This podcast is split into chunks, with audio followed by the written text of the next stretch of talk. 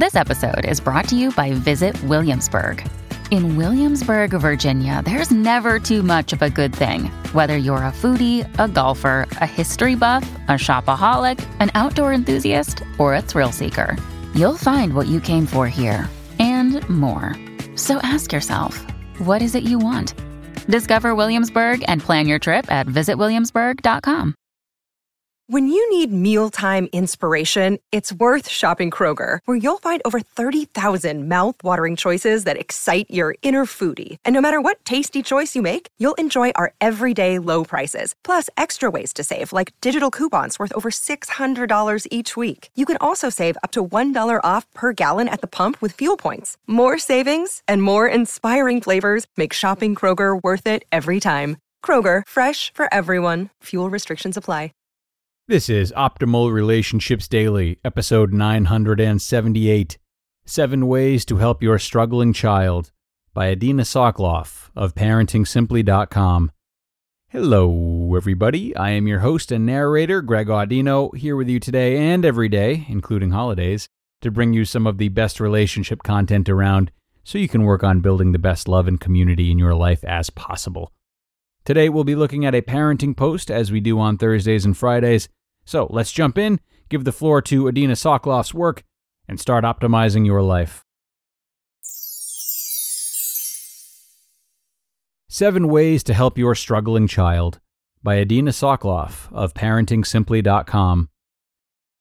Many times, children will perform well in school, and then slowly, parents will notice a drop off in their grades. That is what happened with Kelly Freeman. Her son, Mikey, 11, enjoyed going to school. He didn't love reading, but was doing well in all of his other subjects. As his sixth grade year progressed, his grades moved from A's and B's to some C's and one D. Kelly was concerned. She tried taking away his privileges if he didn't do his homework and setting up incentive programs. Nothing seemed to work. She felt if he just put in more effort, he would be able to do well. It's difficult to motivate children to learn. It's one of the toughest challenges parents and educators have. Parents have a vested interest in their child's school performance. If their child fails, they think they have failed as parents. They also feel it is a direct reflection on their parenting abilities. They blame themselves and confront their child in anger. A child then feels the pressure of having disappointed their parents.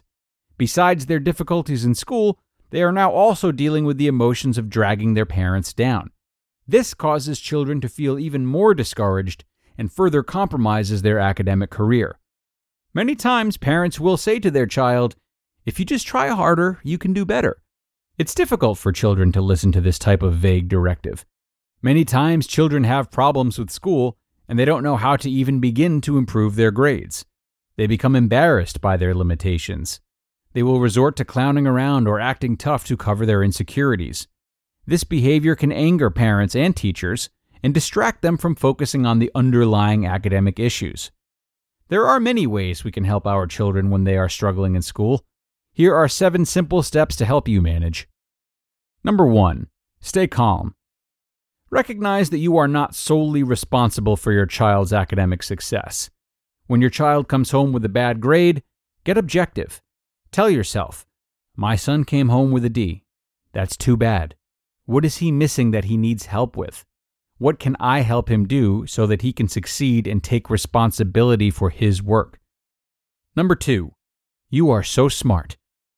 Don't praise your child for his intelligence, saying things like, You are the brightest kid I know. Instead, make sure to praise him for working hard and for persevering at a difficult task. Children who are praised for putting in effort are more likely to keep trying when they encounter setbacks. They know they have control over their ability to learn. Children who are told they are smart have a harder time with school. They give up when they have to complete assignments that leave them feeling not so smart. Number three, don't get mad. Instead of reacting to your child's poor grade with anger, respond with kindness and understanding. If you respond in frustration to your child's less than perfect schoolwork, you actually decrease your child's motivation to learn.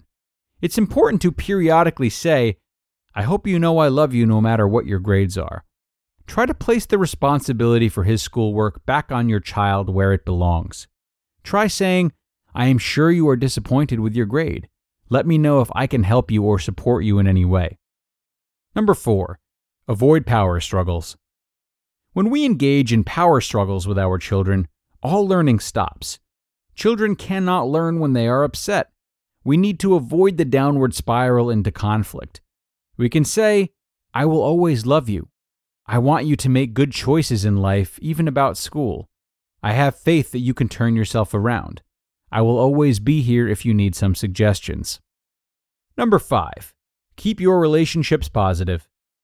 The best thing you can do for your children is to maintain a loving relationship with them. Children who feel loved unconditionally will more likely do well in school. Don't let your child feel that your approval is based on his grades. It's a recipe for disaster. Instead of wasting your energy on managing your child's schoolwork, develop ways to spend quality time with your child. It's a better use of time. Number six, talk to teachers. Set up a meeting to talk to your son's teachers. Make sure to set a positive tone to the meeting. Start the conversation in a non confrontational way. I've been noticing a decline in Sarah's grades. Have you noticed anything? Is there anything I can do at home to help him? What is your opinion of her academic performance? Number seven, get tested. Children sometimes will lag behind their peers because of subtle learning differences. Everyone has strengths and weaknesses. There are standardized tests that can help pinpoint deficits in learning. In Mikey's case, Kelly spoke to his teachers. They acknowledge that sixth grade can be more challenging for kids, even children who have always done well. Kelly spoke to Mikey calmly, and he confided that he was having a hard time understanding the written work. He was too embarrassed to ask for assistance. His teachers were made aware of this and set up a system where Mikey could get some extra help. Kelly reported that his grades this semester have improved overall. You just listened to the post titled Seven Ways to Help Your Struggling Child by Adina Soclof of ParentingSimply.com. And thanks a lot to Adina today. Definitely looking past the old methodology of blindly telling children to work harder, which is appreciated. Uh, the fact that she's looking past that is appreciated, mind you. Uh, she's really onto something here with praising children for the effort they put in as opposed to the result, as that really aids kids and adults for that matter to focus on that which they can control. However, the only supplement to this approach is to show the same compassion to kids when you've taught them that lesson, but they can't muster up the energy to keep putting effort in sometimes.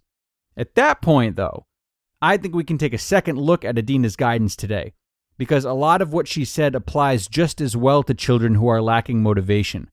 Rather than scolding them in times that they are having a hard time doing all the work they normally would, turn the conversation towards what else might be wrong, what else in their lives may be affecting their normal levels of effort, how you can help, how you can support, and reminding them of your love. As we should be doing for ourselves, everybody. That wraps us up for today. Thanks so much for joining me and making another episode possible. I hope you've had a great week. I hope you've enjoyed our content, and I hope that you'll be back tomorrow for some more weekend relationship building. Behave yourselves tonight. It's Friday. I'll be here bright and early with you tomorrow for a Q&A episode where your optimal life awaits.